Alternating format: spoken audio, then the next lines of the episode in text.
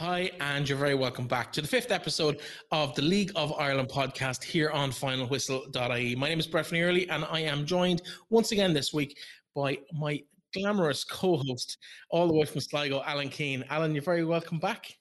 Cheers. I don't know about glamorous now. I thought you were going to say I had hair or something, but at that stage. But no, I never make that mistake. I'm safe enough. I can give you some of this though. I could, could do it getting rid of a bit.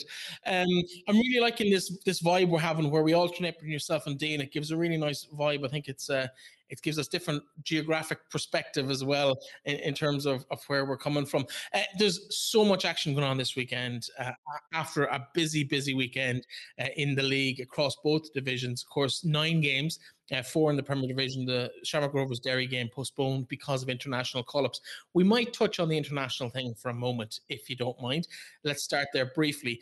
Um, disappointing, I think, weekend for Ireland, but is it a case of having to crack eggs to make an omelette further down the road? Yeah, I think so. Uh, like I always say, you have to hit rock bottom to go to get back on that ladder again, and like you know, you got to stick with you got to stick with Stephen, and uh, and it, it, I find it difficult with him for for international football. He gets players in a day, a day or two before a game, and you got to play, and they're coming from the clubs. He has had a horrendous start with the with the injuries and and COVID and all that. I just think got to stick test test out the younger lads and uh, look at positivity has to be. Yeah, I think somebody made the point I saw during the week where Michael O'Neill won one out of 18 games, uh, the first 18 games with Northern Ireland, including a defeat to Luxembourg. So if we end up as strong in another eight games as Northern Ireland did for the period Michael was with them, I'll be more than happy as a Republic of Ireland fan. So uh, the, I, I, I think we should I agree with you. I 100% agree with you. I think uh, we, we're looking at a legacy of poor investment of time and resources into the underage talent coming up. We've relied on England for far too long. That seems to have closed up a bit. The granny rule seems to be a thing of the past. So we've got to look at the underage leagues. And I think that's kind of, it's great to see it start. And I think we're going to see the dividends of that in time down the road. Anyway, enough about the Ireland camp. That's this is the League of Ireland show rather than an Irish international uh, team show.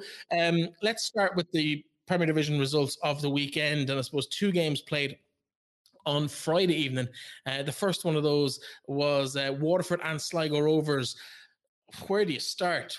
Uh, two fantastic goals from Sligo. Uh, had to come from behind though, but they'll be happy with all three points in the bag. Oh, definitely. Uh, any result away from home, regarding of, of the performance, is, is, you know if you get three points away, you're you're you're you're on a, on a run, like you know on a, on a winning buzz. But uh, for me, Jordan Gibson, again, excellent. Um, Romeo's goal, superb. But Jordan Gibson's goal, pick of the night, pick of the weekend. Um, it could be pick of the season. But uh, a, a, little word for for Ed McGinty, who made a fantastic save at when uh, Sligo Rovers were were one 0 down. He pulled off a double save. It would could have been two 0 to Waterford, and you're talking they mightn't have come away with the three points, and might have only been lucky with with, with the point. You know, so uh, great result on the road. Yeah, they got to be happy with that. Liam Buckley definitely will be. Uh, another relatively big surprise, although it kind of feels a bit um, moot saying that now about anything that happens in this division. Dundalk, Finn Harps, Oriel Park. You got to fancy Dundalk to do their business, but Ollie had other ideas. Yeah, Ollie has Champions League uh, in his sights, you know. So, um, as he said himself, no, I, I he won't thank you for that. He won't thank you for that. I fancied uh, Finn Harps to get something, and I said it during the week. I uh, I just I, I didn't I, I didn't see them winning, but I did see them getting something, and uh, I thought they were deserving. Um, they done well. Um, Ollie's finally getting a bit of luck, um, which which is needed. But yeah, they, they went up with a game plan and they didn't sit back. They pressed they pressed all over the pitch and they got their just rewards. And John are obviously on a little bit of a downward spiral and, and, and a big game ahead this weekend against Sham, so they'll have to pick themselves up quickly. How much of a worry is that for Dundalk? Yes, it is. It is worry because confidence in the camp. Um, you know, you're going to the league champions now, and if they lose that, you know, Shamrock Rovers are, are what four points clear with a game in hand this early in this in the season. And you look back at Shamrock Rovers hadn't lost a game all last year, so them, that four points is is, is a massive uh, uh, is a massive uh, you know gap. So at this even at this early stage, but confidence I think is is is is, is a bit low in Dundalk. They're not the same Dundalk. They're becoming predictable, um, which is uh, teams now aren't don't really fear them as much. Yeah. And uh, looking forward then to the games over the weekend. Of course, Bohs and Longford played out an entertaining two all draw. Bohs will have to count this as two points lost. Longford coming back from 2 0 down. Um, a team of Bohs class you would expect to be closing out a game against newly promoted Longford just didn't happen for them. Just didn't happen. No, I watched the game and and Bohs, I thought, thought when Bohs went 2 0 up, I said, oh, I felt for Longford. But they never say die attitude in Longford and and and what Daire has has installed in in the in the team, albeit there wasn't the one quality, but they never gave up. They I was you know I was impressed with them uh, that that sense. And they always say if you work hard, you get your rewards, and you did, and was sloppy defending for for for both goals really from by Bohs' perspective. And Keith Long would be really really disappointed because these are the games if they really want to be challenging uh, at the top, they've got to be winning these games even at this early stage. How good is it for Connor Davis though? Because he's had a tough maybe 12, 15 months with injury. Didn't play at all last season. Didn't work out from down in Cork. He joined Longford. I don't know how much was expected of him, but to come in like that, uh, score a goal within a couple of minutes of coming onto the pitch late on, and then grab the equaliser, um, he's got to be one happy bunny this week. Oh, most definitely. He's been out so long, and it's so difficult when you're out injured and you're looking at the other players on the pitch.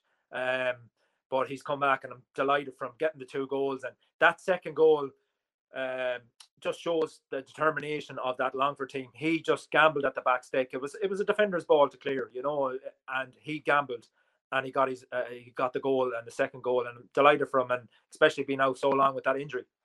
Yeah, and the final game of the weekend, we might come back and just talk about Harps and Longford just in terms of where they'll finish later on. But that final game of the weekend, Pats and Drogheda, um, a bit of a seesaw battle. Ronan Coughlin opened the score, and Denny Corcoran, a bit of an opportunist from a mistake by the goalkeeper we talked about last week, who we both fancy uh, in terms of of being a real talent. Uh, Jaros, the, the Czech goalkeeper from Liverpool, uh, Drogheda did equalise, and then the last minute from Billy King. Um, we're going to talk to Stephen O'Donnell about it later on, but from a manager's point of view, like you got to be delighted when your team gets sucker punched and then you come out and steal all three points at the end of the game. Yeah, he'd be delighted. He, his first home game of the season to get off the mark. He's he's striker to get a goal, uh, get off the mark. That's crucial. There's no pressure going on him now for yeah, you know, you haven't scored in you know in a couple of weeks, but um, the the he, he Ronan's goal was was you know sloppy enough, but they don't it doesn't care how they go in, they go in. But it was a comedy of errors for the Pats uh, I think John Mountney gave it away, and then went, they went down, got the cross in, and then this mistake by the keeper. But as you said, uh, Stephen would be absolutely delighted. 90 minute winner, uh, back stick, uh, get the season off, up and running, home win, and uh, bring the confidence that they've been an un- unbeaten start. Yeah, I think he'd have taken uh, four points from the opening two games when the fixtures came out. So uh, we'll chat to him about that later on. In terms of the shake-up of the league, let's be honest, nobody really expects Ollie to, to be in the Champions League next season. Um, people, he'll be, and he'll be the first person to say it, he'll be happy just to stay above the promotion or relegation playoff. How important will these six points, and, and in Longford's case as well, who are also tipped to struggle overall, those four points in terms of giving them that motivation, that head start, that momentum to maybe just stay above that battle a little bit and just psychologically to be those place or two higher in the table. How much of a difference does that make to someone who's you've had a couple of those challenges yourself in the over the year? Uh, look at it. It is. It, it's it's about confidence at the start of the year and a bit of momentum. And Finn Harps have it at the minute. They're going to hit a, a, a bad patch. All teams do. They all hit a bad patch. It's how they come back out of it. But as you said there, that they, them them points that they've now on the board could be crucial come the end of the season. But we're in a league that's so tight. Uh, we've seen it last year. One win, you know, takes you into into European spot, and one defeat brings you back into the relegation spot. So it's going to be so tight. And I think Finn Harps and the likes of Longford and Drogheda, they know every single game that they play, they have to try and get something from it. And it is going to be a really close league this year, as in there's no whipping boys. There, there's no team. You know, I I, I spoke about Waterford uh, being. Think, I was I was a bit impressed with them the last night against uh, Sligo Rovers. I just feel they're a little bit naive. So, but the Longford have that spirit. They have that desire. Don't really have the quality uh, as of yet, but that will probably come with games. And you know, Finn Harps, they have Ollie. You know, Ollie's a magician when it comes to these kind of mind games and stuff. And he said after the game, he's uh, six points won't keep you in the division. Yeah, I, I, think uh, Adam Foley as well looks to be a, a find, having not really made much of an impact at the end of last year when he did join the club, but I think uh, he's on fire, and if he can keep that going through the next couple of weeks, I think that they could be in a really, really healthy position come uh, maybe the end of the first round of games. Uh, let's turn our attention for a minute to the first division. Uh, some really good games took place over the weekend. Um, we'll come to Treaty United's introduction to the league in just a few moments. We'll look maybe at Friday night's games first. Um, we're going to be talking to to Michael O'Connor later on the show. So maybe we'll start with the Shells Galway game. Both teams tipped to be um, probably the favourites to win the league. A lot of investment gone in. We talked last week on the show about potentially this being a little bit of a, a chess game, not wanting to show their full hand, and it kind of felt like that. Shells lost a player early on, uh, finished up nil nil draw. Lost a player for a, a, red card, has to be said. Glenn McCauley was sent off. Um, nil nil, the final score. Was that both managers kind of happy enough with that? Do you think? No, I'd say John John Caulfield will be very disappointed at home. Um, I think he was he was sent off in the first half early enough, and you know you're you're you're, you're thinking you're at home, eleven v ten. You need to you know get three points on the board. But um, Michael O'Connor had a uh, strike in the second half, hit the crossbar, so they could have easily got beaten. So you know, a draw, possibly maybe a fair result. Um, but uh, Ian Morris would definitely be happy with the draw, but John Caulfield will be, be the, the the most upset. Yeah, I would think so. Uh, big Munster derby down in uh, Cork, Cork City versus Cobh Ramblers, uh, two one to Cork. Um, in terms of of the local bragging rights, at least you probably would have expected that going into that game. You would have, because if you look back at Cork for the last couple of years, we've we've known Cork as league champions and FAI Cups, and obviously last year was it was a disastrous year for them, unfortunately, and they've have to regroup. But uh, they've got off to a you know a great start. It's what you want. Colin Healy at home, um, his first game uh, against Cobh. you know. So uh, Cork, Cork are going to be. I, I don't think they'll be challenging this year. I think they, they need another year or two to regroup, but they'll definitely come back good and strong. And Cobh are always a, a, a dogged team to play against, and they will take points off of uh, of teams. And we, we spoke there about the Premier Premier League being tight. I think the first division is going to be great watch this year.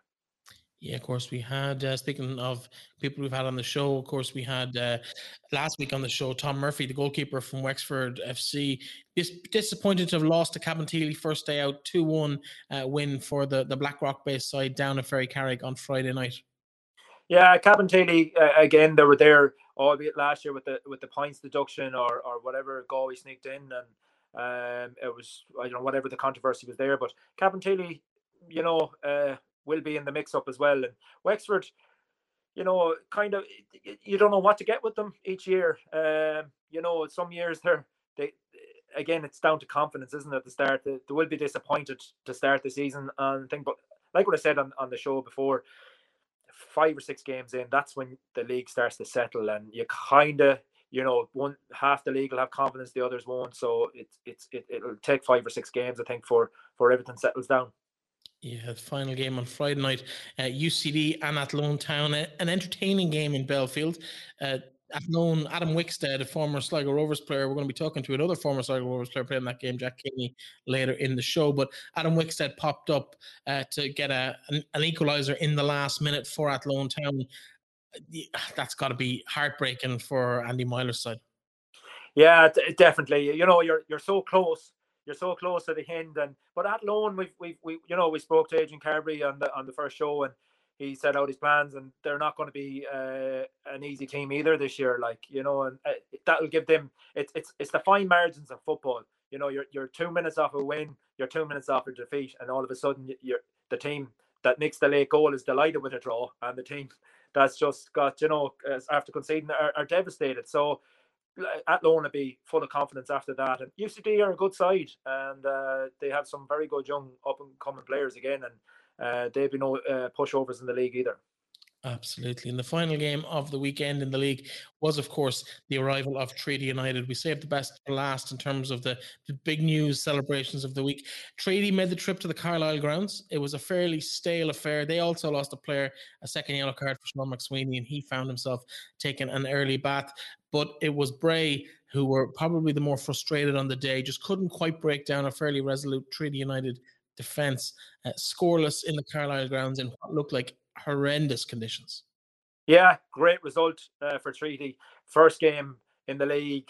Um, you know, people might look at them as the soft touch this year, but they've just gone Bray. Bray are a very, very good side, and they've gone and, and, and got a draw, and it's a it's a great to get there up and running, uh, and the season off uh, to a albeit a point a point, but um, away to Bray, it's it's never easy going there, and uh, delighted for them.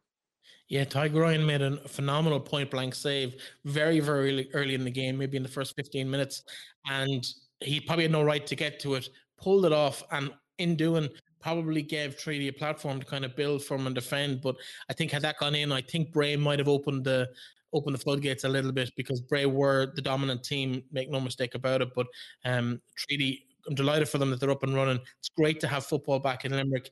Their first home game, they're already sending out the media accreditation information, and uh, you can feel a real buzz about the return of League of Ireland football after only one year, albeit, but still, it's they're delighted to be back up and running, and I think it's fantastic for the region and the city and, and the players and Tommy and the people behind the scenes who've made that happen. Um, we might jump straight into some of the interviews we've got lined up for this week. We've caught up with a few people earlier in the day.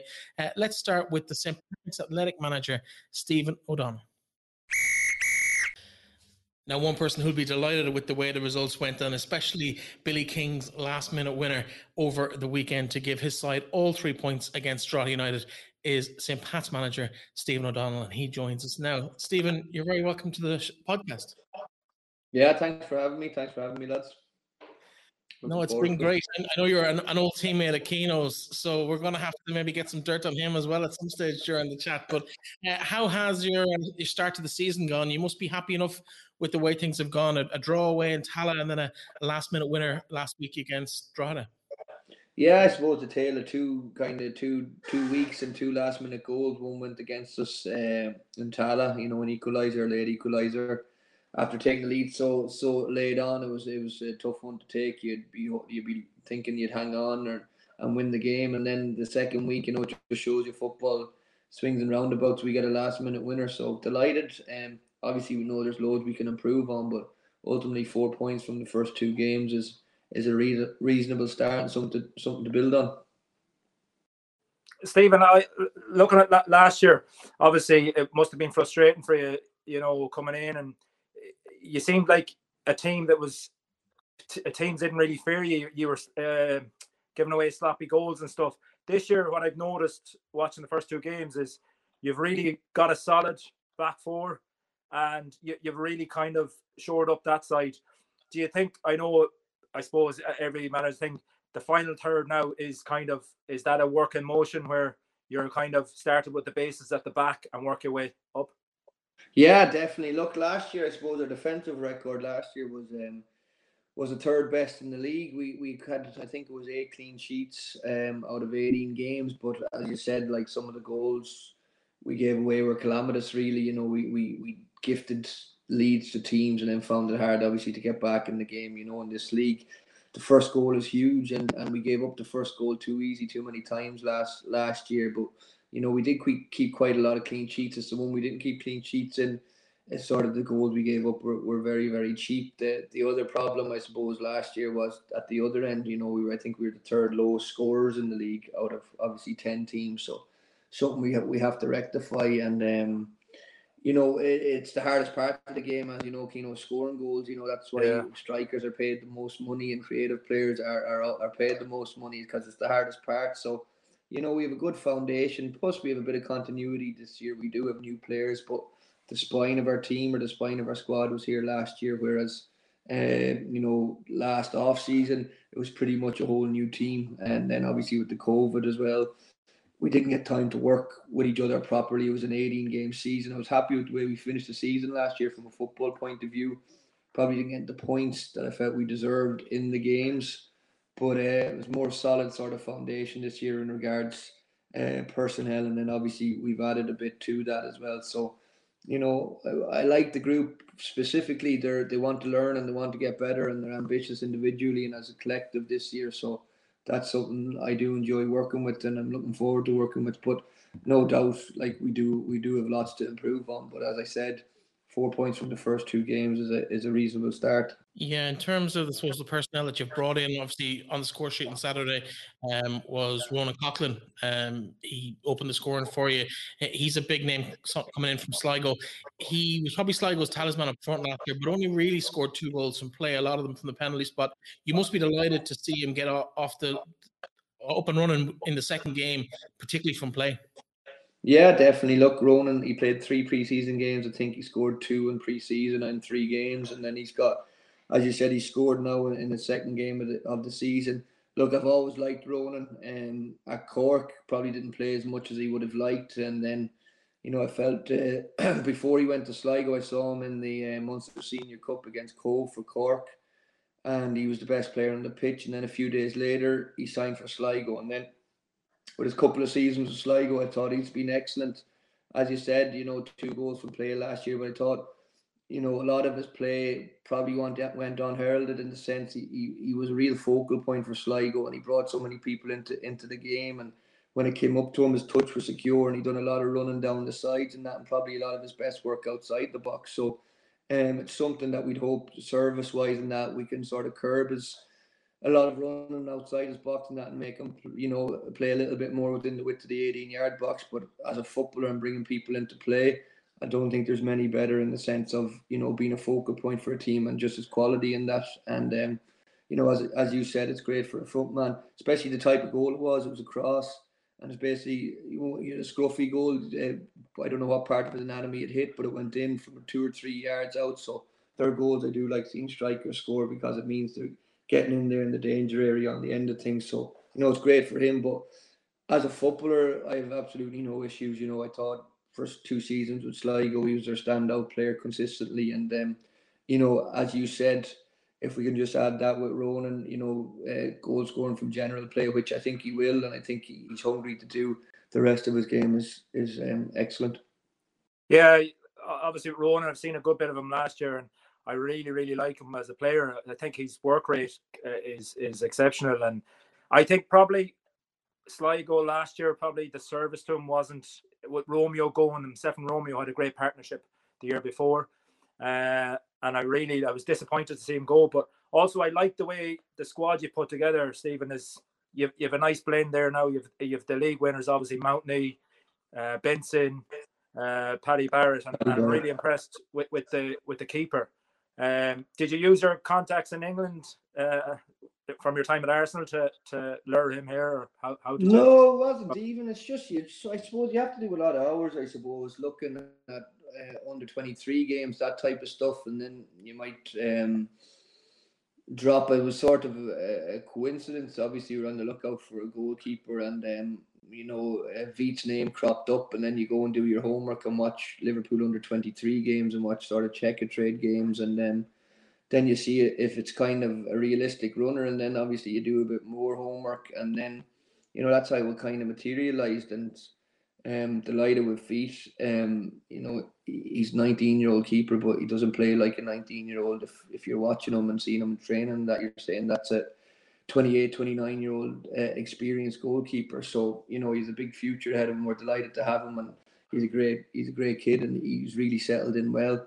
Um, I think there is a good blend. A blend, as you said, we do have experience. We have boys that were at the club like Ian Berman, Lee Desmond, Chris Forrester was here. He's came back.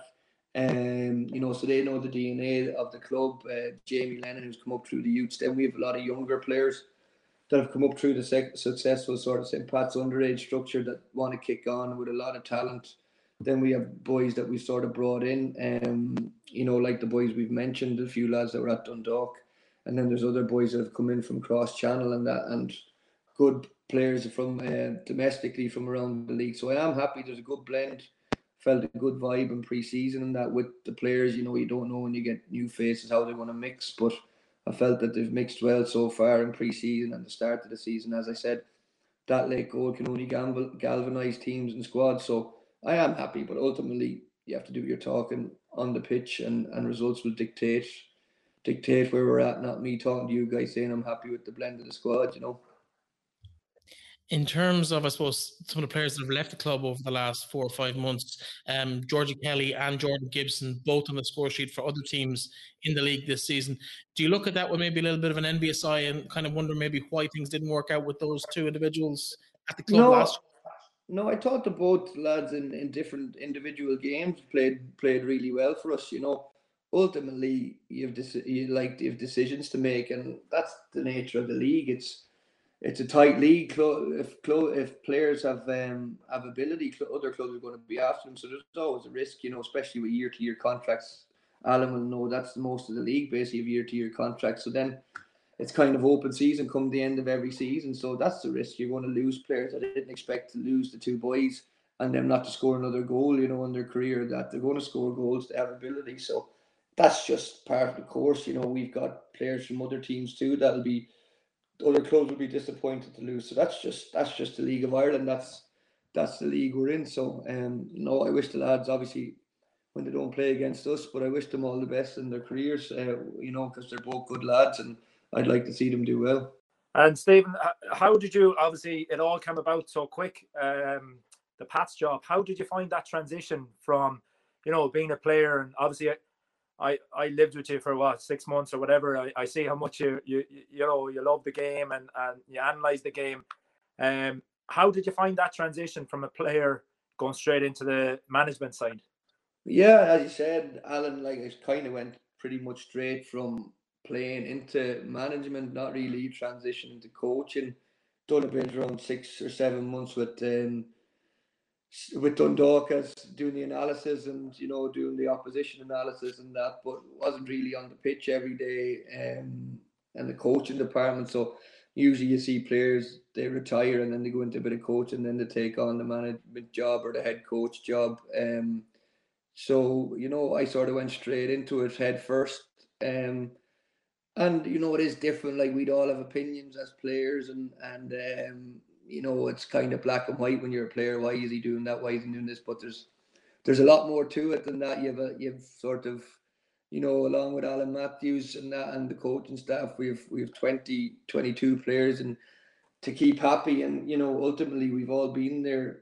The manager is a good guy when and the head coach, you know, when me and Alan picked them and and um, you know, not liked when they're not picked, you know what I mean, when they're not in the team. So it's a very fine balance and act of keeping everyone happy. It is different. It's not as black and white as I would have thought as a player without a shadow of a doubt. But you got to manage it as best you can. I think the best way, like, is just honesty with players. You know, um, I don't think players like being bullshitted to or waffled to. They're they're not silly. They can see when someone's kind of spinning a lie or, or not being truthful with them. So you have to be as honest as much as you can with them. And I think they'll respect that. And ultimately it's nothing personal. Personal. It's just football decisions, you know. Yeah, you mentioned Alan Matthews, and of course, there's been a lot of talk about the situation in Dundalk about who might be in charge or whatever. Uh, can you tell us a little bit, I suppose, maybe about the the breakdown of of the, the responsibilities between yourself and Alan and other members of the team? Who kind of is in charge of what? Yeah, well, ultimately, like I think all good sort of coaching staff, everyone's kind of in it together. Everyone has an opinion, you know, and then we we sort of brainstorm, and then and then you come up with your with your starting eleven, your tactics, that type of stuff. So, you know, Alan has massive experience. He's um he's been a lot around the league, as we know, been at some big clubs, won won a lot of trophies, and yeah, no, he's a huge he's a huge help, and the, like Seanie O'Connor and Patrick Cregg and and PJ, the goalkeeping coach on the football side of it, you know, they're they're all massive parts. Everyone has an input, and then we sort of um, that's how we sort of formulate our plans, formulate our team. It's it's a, it's a team thing. All all the other sort of good clubs I've been to, and I've done a bit of asking about, it's been the same kind of backroom staff have opinions, and then you know we formulate a, a plan together of how we're going to sort of. The key is, I suppose, everyone's been on the same wavelength, so from a football point of view, so you're not having huge clashes in regards ideas, etc. Um, you know, we're pretty much all on the same page, and then it's just a case of a tweak here and there with a system or or a team selection. So you know, it's it's it's going really well. It's it's a really good team environment, not just the the, the football players, the playing side of it, the staff side of it as well. We all muck in together, and there's a real sense of feeling the satisfaction. Like Saturday, for instance, as a as a team environment too, with the staff getting a late, late goal, it's a great sense of satisfaction. And in terms of the season ahead, Stephen, you're obviously uh, you're you you you obviously have your own personal targets as in as a team, but I'm surely you you'll be looking to to push to Europe this year. Um, with, with say with that kind of squad you have and with the way the league is, you know, you'd be fancied as a top three, top four side. Yeah, like the big thing, as I said to our lads in pre-season, was you know we like I think it's acceptable that sixth isn't accepted. You know, uh, at Pats, you know, be accepted this season. Uh, we want to improve on last year. You know, I think we're in a good position to do that. But as I said, ultimately we have to show that on the pitch. Um, not gonna you, seasons like matches. I suppose you've played enough matches, Keno, to take on a life of their own once the first whistle's gone, and seasons do the same. You don't know who's going to ride a crest of a wave early doors. Um, you don't know who's going to struggle early doors, and then momentum's massive for a season as well. You know, so you're never going to predict. Well, um, I, spe- I think especially the way the league is this season, you're never going to earmark now this season. I don't think good chance of three points there. We'll be lucky to get a point there. I think you can see now. I don't think that is the consistency. I don't think that's uh, a first couple of week thing. I think that's going to be the season throughout. It's going to be it's going to be open. I think there are going to be a lot of different results. So I'm not going to pigeonhole us into a position. We just want to improve on the pitch every day and improve on last season, obviously, and see where that takes us. But as I said, I do think the league is open. I think you've seen that in the first two two rounds of games. There is an open field to the league, and you know I do think there are a lot of teams that can finish in different positions. It's whoever gets consistency in their game and, and gets that little bit of momentum. Are you surprised by the start that some clubs have made to the league? The likes of, like, let's be honest, no pundit had Finn Harps and Longford Town top of the league after two rounds of games. Like, is that a surprise to you? Like, how strong maybe Drogheda were the other day? No, it's not. To be honest, I I thought in pre-season, I probably would have said it a few quotes. I thought the league is open this year. I do think it is open this year obviously Shamrock Rovers were unbeaten last year and they're reigning champions. And uh, you know when you're reigning champions and you win the league so easy last season, uh, you're going to be the team to beat. But I do think there is an open field to it. Um, like ultimately, Finn Harps having six points of two games. I'm not gobsmacked. You know, you wouldn't say I knew they were going to have six points after two games either, but it's um there is an open field to it. And I do think it is going to be an open league more so than other years, without without a doubt. I do think it has that feel to it, and there are different teams that have done uh, recruited, and it remains to be seen how they've recruited. But I think you know whoever gets that momentum and and that it, momentum can take you a long way. You know, it can take you a long way. It can give lads a lot of belief, and you know, once players are playing with belief, um, that's half the battle. So I do feel there is an open it, there's an open field to the season. I think it will be open, and as I said, I think you will get results that in the norm you might be saying, "Whoa, that's a surprising result," or "I didn't see that coming." I do think there will be a lot of them this year. I, I totally agree, Stephen. Yeah, that the the league this year there's no whipping boys. You know, even looking at last year's league, uh, someone was in the playoffs, a win or two, uh, uh, they're only four points off nearly fourth place. So I think it's even going to be tighter this year. And you, you touched on Shamrock Rovers. I think losing the two boys in the middle of the park has now brought them back into the closer to, to the other teams below them rather than kicking on because the amount of goals the two lads scored last year to take that out of the team, I think it's going to be that's what's going to make the league really competitive. I'm really looking forward to it this year because it's going to be topsy turvy. I think all, all throughout the year. Yeah, I do too. I think it'll be exciting. I do. Yeah. Hmm. Talking about exciting, he's uh, Keno mentioned you spent six months living with him up in Dundalk. Any any dirt, any stories? Who is he? Does he do the dishes after himself, or what's the, the crack? No, Keno was a good housemate. Um, it was kind of it was a, a, bit of a left fielder, wasn't it, Keno? Um, yeah, but he came in, done really well in the game. Remember, he played a remember he played the pivotal game against Cork at Oriel. Done brilliant that night. He, um, standing ovation off the off the main stand and that. Um, I was getting abused a couple of months earlier off them. It's mad. Yeah, well, that's that's football, isn't it? That's always yeah. the way. But yeah. you know, gave us great experience, and then obviously was involved in the in the in the European run and that. So, um, no, done really well. Live with each other. Yeah, there was who else was living in the house at that stage? Mounts, uh, John Mount, Benson, and Barrett. Well, there are three lads that are at the club Yeah. now. Now, as So, I said, I well, did, so, uh, There's I a didn't fee, sign it. you a Do we just contract stop fee you there, yeah, you know. I suppose Keno was waiting for the phone call maybe to sign him as well. You're all right, Stevie. There's no danger. I didn't sign the three boys because they were housemates because they're um they're good players, but Ah, no, it was good times and probably only looking back, you probably took it for well not took it for granted, but you're kind of in the bubble. You're just looking working day on day and focusing on the next game. But then you're looking back and saying, you know, it was a good it was a good adventure. Obviously playing group stages and being busy, going playing end of season sort of league showdowns and then playing cup finals. We played in Russia on the Thursday and then we played the cup final on the Sunday afternoon. So you know it was hectic. It was a lot of games bunched into the end of the season. Yeah, well, listen, Stephen. Hopefully you have plenty of games this year as well towards the end of the season as you prepare for uh, challenge the title and the cup and the whole lot to come later in the year. Thanks very much for joining us. It's been great. Um, Keno is going to be waiting for that phone call now for the next couple of weeks, just in case he's he's available. He's unattached, so you can still probably sign him. The Stephen, legs are gone. Legs We'll are have to give him a good pre-season. Best of luck for the season ahead. Right. Thanks a million, lads. Now, one player who'll be well known to a lot of League of Ireland clubs because he's had as many clubs as Tiger Woods over the years is Michael O'Connor of Shelbourne. Michael, you're very welcome to the show. Thanks for having me. Thank you.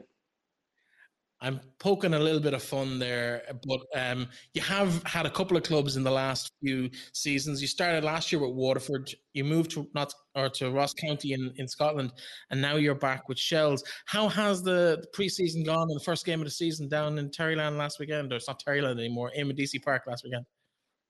Um, yeah, look, it's it's good to be home. Uh, it didn't work out in Scotland, you know, but pre-season's been going uh, very well. It's been probably the longest one I think we've all had um over the years. But last week uh went well. I thought, you know, we got a man sent off early doors, um, and then it's obviously always going to be a struggle with ten men. But um, I thought even with ten men, we didn't look like losing the game.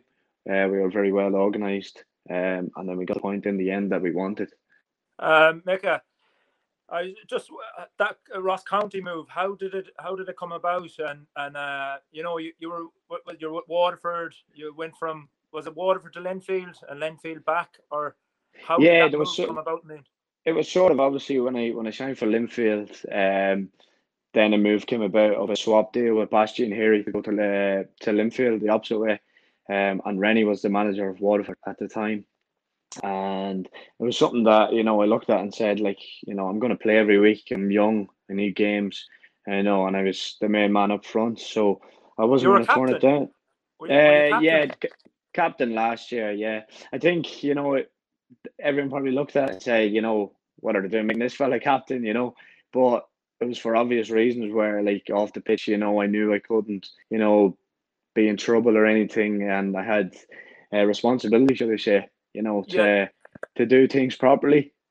And that's what I was Uh, going to lead me on to. You, you, you, you come out publicly, and uh, you, you, which I thought was very, very brave of you to come out and and uh, talk about your problems off the pitch.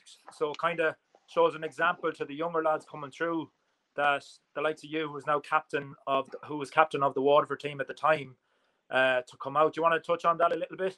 Yeah, it was just, you know, it, it wasn't even for football reasons, for family reasons as well, because, you know, I let my family down, I let, you know, good people around me down. And, you know, to be honest, you know, I probably, sh- I should be still at Dundalk, you know, if I'm honest, if I had done things properly. But look, I live and I learn and I won't make that mistake again. But uh, the best thing I could do was, you know, put it out there and make people aware, you know. I'm not afraid to say it, like, you know, it nearly destroyed me. Um, but look, we're on the, the right path now, and that's the that's the main thing. Yeah, how nice is it to be actors playing football again? I suppose the, the fixture computer hasn't been particularly kind to you at the start of the season. You've playing Galway last week, you're playing Bray Wanderers at home this weekend. Uh, it's just tough game after tough game after tough game. The first division is fairly competitive this year. Yeah, it looks it looks tasty. Like you know, um, even Bray now, Bray are going to be really good. I'm, I'm sure they'll be at it now on Friday. You know, um, but obviously it's one that we're going to be ready for, and uh, we look to take all three points. But uh, even you know, Treaty United coming into the league, people are probably looking at it saying, you know, you know yourself, you're probably looking at it from a player point of view, and you're saying, ah, here it is. But you know, every game's going to be tough. Mm-hmm. And uh, we obviously the first division. There's yourselves. You're down as favourites. Uh, you know the the about Galway, but you touched on it there. Like, no, I think it's going to be so competitive that league. The the you know in years it hasn't been yeah. that competitive. But how are you going to deal with the favourites tag? But you have signed some quality players. Actually, to be honest with you, I think the players that you've signed is like a Premier uh, Premier Division team. To be honest, so how yeah, are you was, going I was just, you deal with that? I was just going to say that you know we probably are a Premier Division outfit. Um, you know with the players we've took in and stuff, Clarkey, Kev O'Connor, Ali, um, you know, but I don't really think we're thinking about you know being league favourites. We're just taking every game as it comes, and we want to win every game. Like like anyone does, but um, you know we should be winning every week and dominating games and creating chances. Um, and I, I, I don't think like we haven't even spoke about winning the league. You know, um, we're just taking it week by week, and you know hopefully we get three points every week. Yeah, in terms of that, I suppose recruitment drive over the the winter, I think every time we saw an announcement from Shells, it was like oh, he's going to play in the first division next year. It just was one after the other after the other established Premier Division players. Was it a case, I suppose, from the outside looking in, was it a case of of a lot of that business was done or kind of deals were kind of done privately before the end of the season and the relegation kind of came out of left field just with a freak set of results towards the end of the season that kind of knocked the Premier Division squad into the first division? Well, I um, it's it's a funny one. Like I, I looked at it and when when I got a phone call off Rennie um, you know, Rennie was at Waterford, and that's probably where I've been happiest playing football. And I just said, you know, and to be honest, not many clubs were in looking for me. You know, that my phone wasn't hopping. Um, and when Rennie rang me, I was like, you know, I could go down here and you know I could be the top goal scorer in the in the league this year. Well, that's the that's my target anyway, my goal. Um, but the players we signed, I don't think many people have been have been chasing. Uh, you know, and they're like wounded animals and just want to go out and prove themselves this year. You know. Do you think you being a, such a young young uh, what age were you when you made the Champions League debut that time? Uh, seventeen. And do you think that has kind of, you know, had an effect on you uh, going forward? But has it also made you as a player to to to when you look back and you go, I was there, I want to get back to there again. So you yeah, obviously have your own personal targets for the year, um, as every player normally does. But would that be like a driving uh, driving force for you going forward? Yeah, definitely. Like you know, from from my own point of view, I don't think I should be playing at this at this level, but I'm here for a reason. Um, and then touching on that, you know, going back to you know when I came on, and then you know you get your bonuses and stuff, and I was too comfortable in Dundalk, you know, and I thought I was I thought I was bigger than what I was. I'm in nightclubs thinking I'm a great fella, you know, and as I think any other 17 year old will do. You're, you're spending money and you don't realize what you're doing. Uh, you know, and I made a lot of mistakes, you know, that if I could look, go back now and change it, I would. Um, but as I said, you live and you learn. Um, I just have to move on and keep going forward. Uh, hopefully do well this season and then see where it takes me. But I need to, you know, settle settle at one club and uh, push on uh, because you can't, you know, keep keep going around clubs like you know. Yeah, I probably wasn't fair to you in the introduction in terms of the, the golf joke, but at the same time, uh, there's a really good vibe coming out of Shells at the moment, both on and off the pitch, in terms of where they're looking to be this season. Uh, is it important for you to kind of really get involved in that and a contributor to what success may come for them this season? Yeah, well, I hope so. You know, uh, I want to play a big part in, you know, hopefully uh, going on to successful things this year. Um, there's a great buzz around the camp, you know, with Rennie and Ian and uh, Willie's in there. That was at Finn House, Willie O'Connor, Dave McAllister, that was ex Rovers midfielder. He's involved with us as well. Um, you know, there's some really, really top coaches there. Um, and then off the field, like the lads are great lads. Like you know, there's not there's not one bad player you could point the finger at. You know, um, and then me off the field, I just want to have the crack and you know have good vibes around the the whole the camp and stuff. And every time we go into training, you're not you're not dreading going to training. You're like, oh, I'm actually really looking forward to this. Like you know, whereas when I first signed, you could hear bad things about last year. You know, like too much negativity and you know I don't, I don't know too much about it, so I can't really speak enough about it. Like you know. When you came in, obviously you've you you've not been with the squad when they're relegated. Has the management team like obviously with the new signings and stuff, they've they've lifted the because it is difficult when you get relegated. Everyone is looking at at you as a, as a team, and you're going to say, you know, it, it, you don't want it on your CV. How or how did you see them with the lift the spirits, or you know, is it just no no talk about last year at all, and just look look forward? Uh, yeah, like you know, I think they got rid of a few players who would have been involved in the sort of negativity last year, you know, and brought in a lot of new boys. Um, and to be, to be fair, like a few of us know each other, uh, like myself, Julie, Ronnie, Kev. Um, so I think who else we signed. Uh, would have been at Waterford together, Maxi, uh, you know, and we had a really good spirit. Uh, even Rennie coming in, uh, you know, we had a really good spirit down at Waterford, and just trying to to change things. Like negativity is going to get you nowhere. Like you know, so I think you got to think positive. Um, because and, we, and then when we look at the team, you got to say like, right, okay, lads, have a look at Ranger here. Look at players beside you. We can achieve anything we want. You know, if if we put our heads on it. Um, so that's that's the way we're looking at it. There has been no talk of it uh, last year. You know, briefly between players. You know, yourself, Keno, you have the odd chat about it, but there has been not, nothing really about it last year's uh, relegation. Well, I suppose that's uh, something you're hoping to put right this year as a squad and get yourselves back to the division at the first opportunity. Michael, we've run out of time. Thank you so much for joining us. It's been a pleasure to have you. Uh, best luck for the season ahead, and we'll uh, probably talk to you on the show at some point in the season, maybe with a, a league trophy in your hand. Perfect. Thanks very much. Cheers, Keno. Best of luck, Michael. Now, one student who's not so worried about exams at the moment is former Sligo Rovers player, someone we both know fairly well, Alan, uh, Jack Keaney, and he joins us now. He's captain of UCD in the first division of the SSE Airtricity League. Jack, you're very welcome. Thanks for joining us. No bother, boys. Thanks for having me. That's a, a, strange Dublin four accent you have there. Obviously, the Donegal roots coming through. Uh, talk to us about the season so far. Disappointed after the weekend to maybe not have taken all three points against uh, Athlone? Yeah, massively disappointing. Um, look, it was the first game, and I think every team was probably looking at them was a bit scrappy. So we just wanted to come out there with um, with a good performance and three points and on the day. We were probably disappointing, especially in the first half, how we played. Um, now we went to goal up and then probably conceded a sloppy goal, but I thought the second half was much better and just disappointing, you know, conceding very last minute. And um, but look, we'll, we'll take a point and move on, and we're just glad to be back playing. I think like everyone else is. Jack, I'm I'm um, I'm always I was always intrigued with UCD, and now having you on here, how does it work or how do you balance your the books with UCD? Is it like do you go all day in in, in college and and or is it everyday football or what is your your kind of routine or uh, how how does it work? How do you balance both? Yeah, I, I suppose it's a good question, Alan. And if you'd asked me probably this time last year before COVID, it was probably a lot more intense because before COVID, all our um, all our lessons was in campus. So you know we were kind of juggling, maybe going to the gym and uh, before college started, eight o'clock in the morning, and then maybe going to lectures and then going home to try and eat and then get ready for training. So I think our training to maybe touch on that first, it hasn't really changed to what we did at Sligo.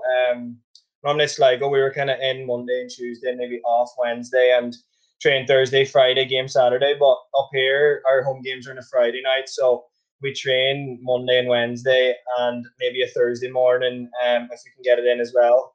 Um, and then we're in the gym Tuesday, and then just the recovery on Saturday. So I suppose the football aspect it hasn't really changed much, but I think it's just on everyone to try and be like as much as organized as we can. You know, our I'm pretty lucky this semester. I've only five modules instead of normally six, so I'm probably I'm not as busy. But other boys I know that are maybe on their last um, stint of college are pretty flat out and they're might be doing assignments or might be doing placements. So look, it is hard and you have to you have to be as probably the manager knows you have to be very respectful in, in different ways, you know, with training aspect and then because there is boys, you know, working say to five o'clock and then coming straight to training. But I think that's what we all want to do and um, that's what we need to do to to get to where we want to be Yeah, I suppose you're in a slightly unique situation for UCD players because a lot of people come from school, go into UCD, and then progress on to have a professional career in the game, whether the likes of Robbie Benson, Conan Byrne, we, we know all the names who've passed through over the last 10 or 15 years in particular.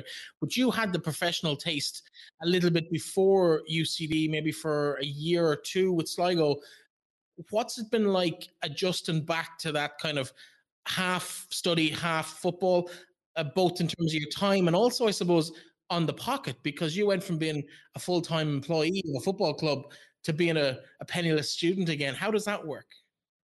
Yeah, and I suppose it was a decision that I didn't take lightly. Um, I had always thought before I maybe signed with Sligo, the my first pro contract, that I always needed to have something to back up. I've kind of a bit of perspective at home with my brother. He uh, retire from Gaelic uh, with a hip injury at 26. So just small things like that. You know, I didn't I didn't take anything for granted. I kind of I applied for the scholarship every year just to see if I'd get it, and I suppose after the second year I did get it. I was lucky enough to get it, and I probably just needed to get out of um, home, like you know, a bit of more independence for myself, and like there's nothing to do with Sligo. Like I couldn't thank them highly enough. They were they were good enough to give me a, a debut and two or two and a half great years there. And I'd like to say like I've not nothing bad to say about the club, and I hope the fans don't say that.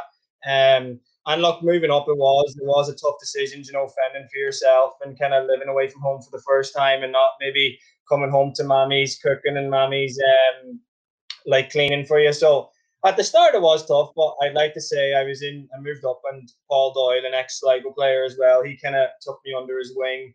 We were in a house together, and we all got to do the summer camp. So I think he kind of showed me the ropes straight away, and um, thankfully I I um I was I moved in fairly early, and look, I know Liam Kerrigan came up the two weeks after, so I was probably like a father figure to him, and the two of us are living together. So it's kind of great to have you know other footballers that are kind of maybe in the same aspect as you that want to maybe get a degree, but then want to go back into full time football after then.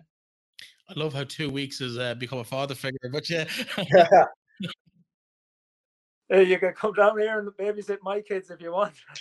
two weeks. Oh well, I'm, I'm well used to looking after the boys up here, so they might be a bit easier to to, to look after we obviously spoke in the in the with the clubs, uh, some clubs a couple of uh, weeks back on this show about them looking after players for for after after football, and uh, how important is it for lads of your age to get to get that education in at the start while playing football, and then say 24, 25, you can actually relax and then just enjoy football.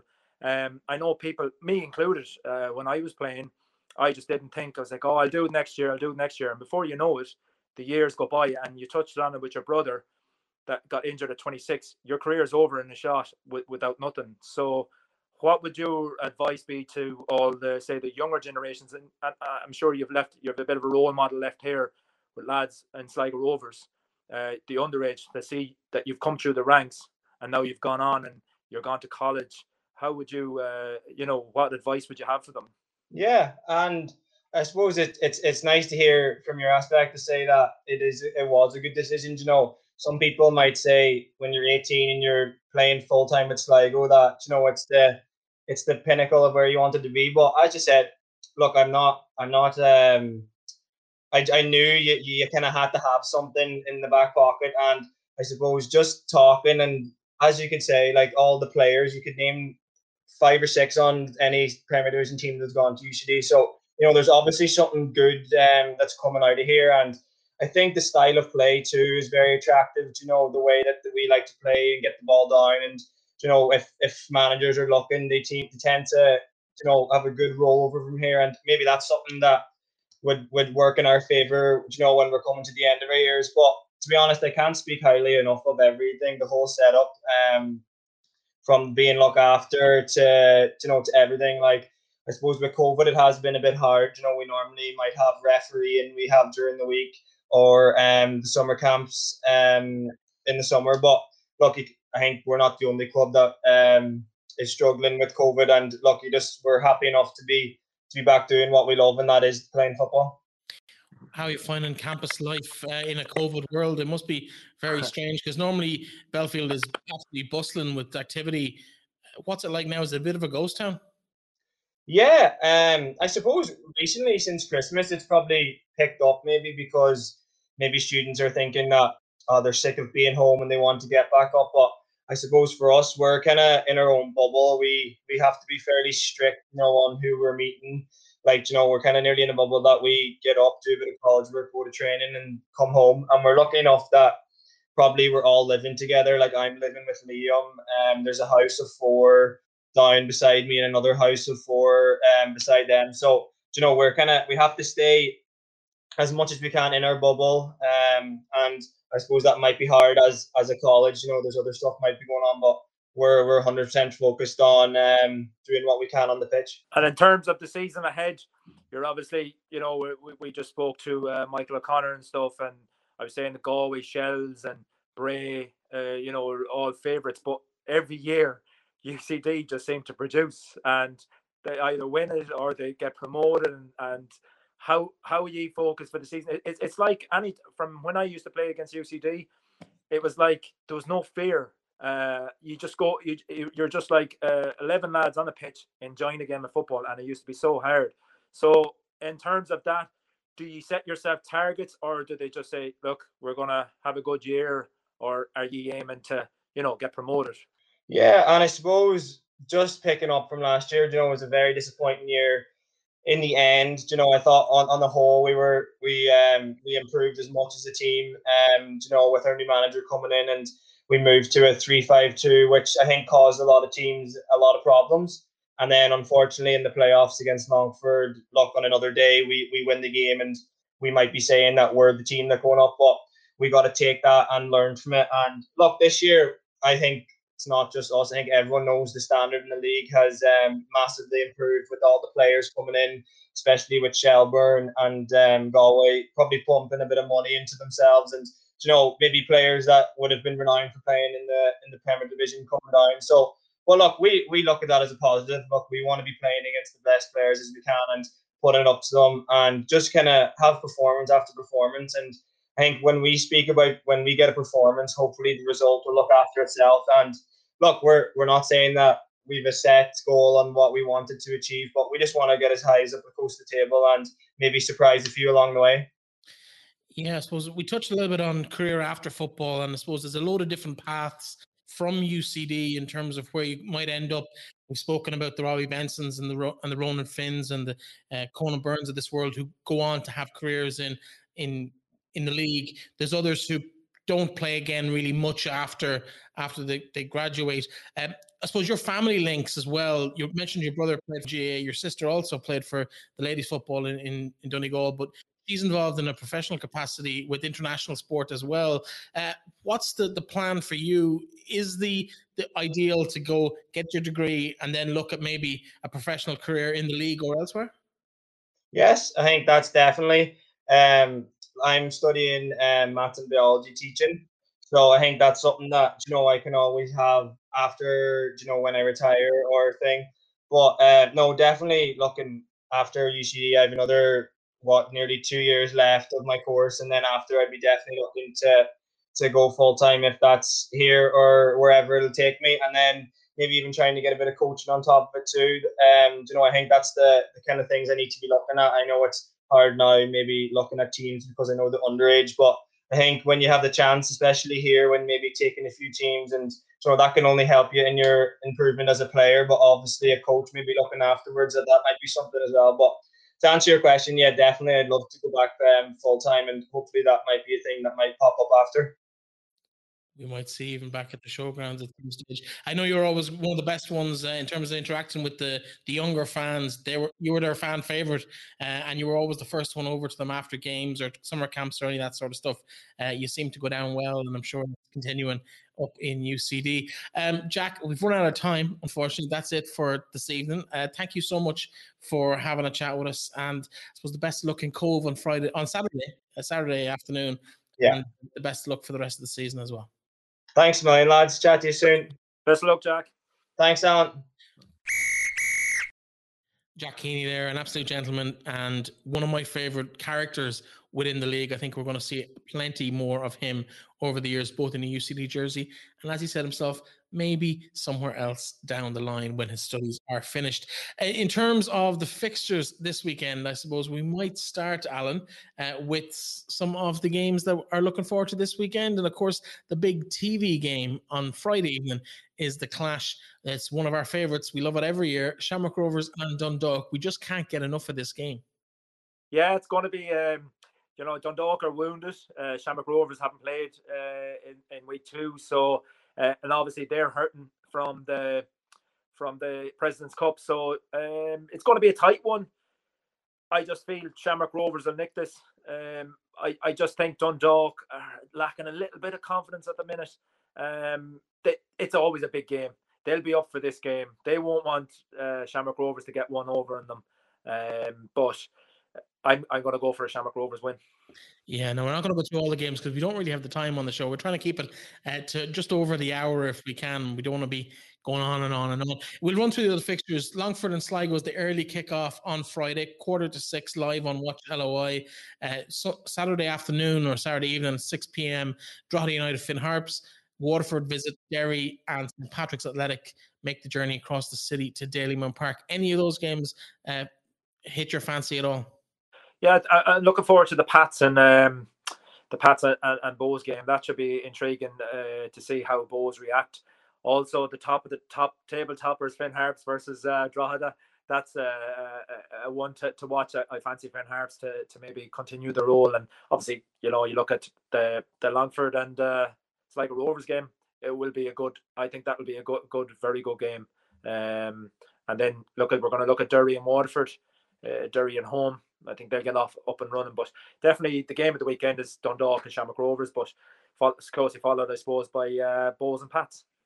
Absolutely. In terms of the first division, then we have a full round of fixtures at four games on Friday night, one on Saturday Athlone Town and Galway. A nice local-ish derby there for those two sides. Cabinteely host Cork. Shelbourne make the or Shelbourne, sorry, will be hosting Bray Wanderers at Tolka Park, while Wexford make the journey across the country to Treaty United for their first home game back in the Markets Field and Cobh Ramblers is the venue for the game again with UCD. Uh, Jack Keaney, obviously, we, we alluded to that in that interview. Any of those games, which one would you be turning on now on Watch LOI to to catch up with uh, over the weekend? I suppose I'll, I'll be looking at the Athlone and Galway game, uh, being from Galway and all that. But uh, no, I'd be interested in see how Treaty and Wexford get on. It'll be, I, I you know, Treaty new team in the league. Um, it'll be interesting to see both teams looking for their their first win. Um, and I'd like to see what Treaty are like. I've kind of seen, you know, some of the other teams, but I want to see what Treaty are about and how Tommy Barrett has them playing. Yeah, no, I watched their game against Bray at the weekend. For me, I think Shells and Bray, two teams expected tipped to challenge for the title this year. I think that's going to be an absolute cracker, but probably end up something like the Galway game last week, where it just peters out into a kind of a, a chess stalemate uh, by the end of the 90 minutes. Alan, we've run out of time. Thank you very much for joining me as ever this week. Thank you so much also to our guest, Stephen O'Donnell, to Michael O'Connor, and to Jack Keaney for filling us in on how their seasons are going so far. Uh, we'll probably see you in a week or two, Alan. Back on the yeah, show. no problem. Yeah, I'll be I'll be around. Perfect. We talk to you, and thanks to everyone for watching and listening.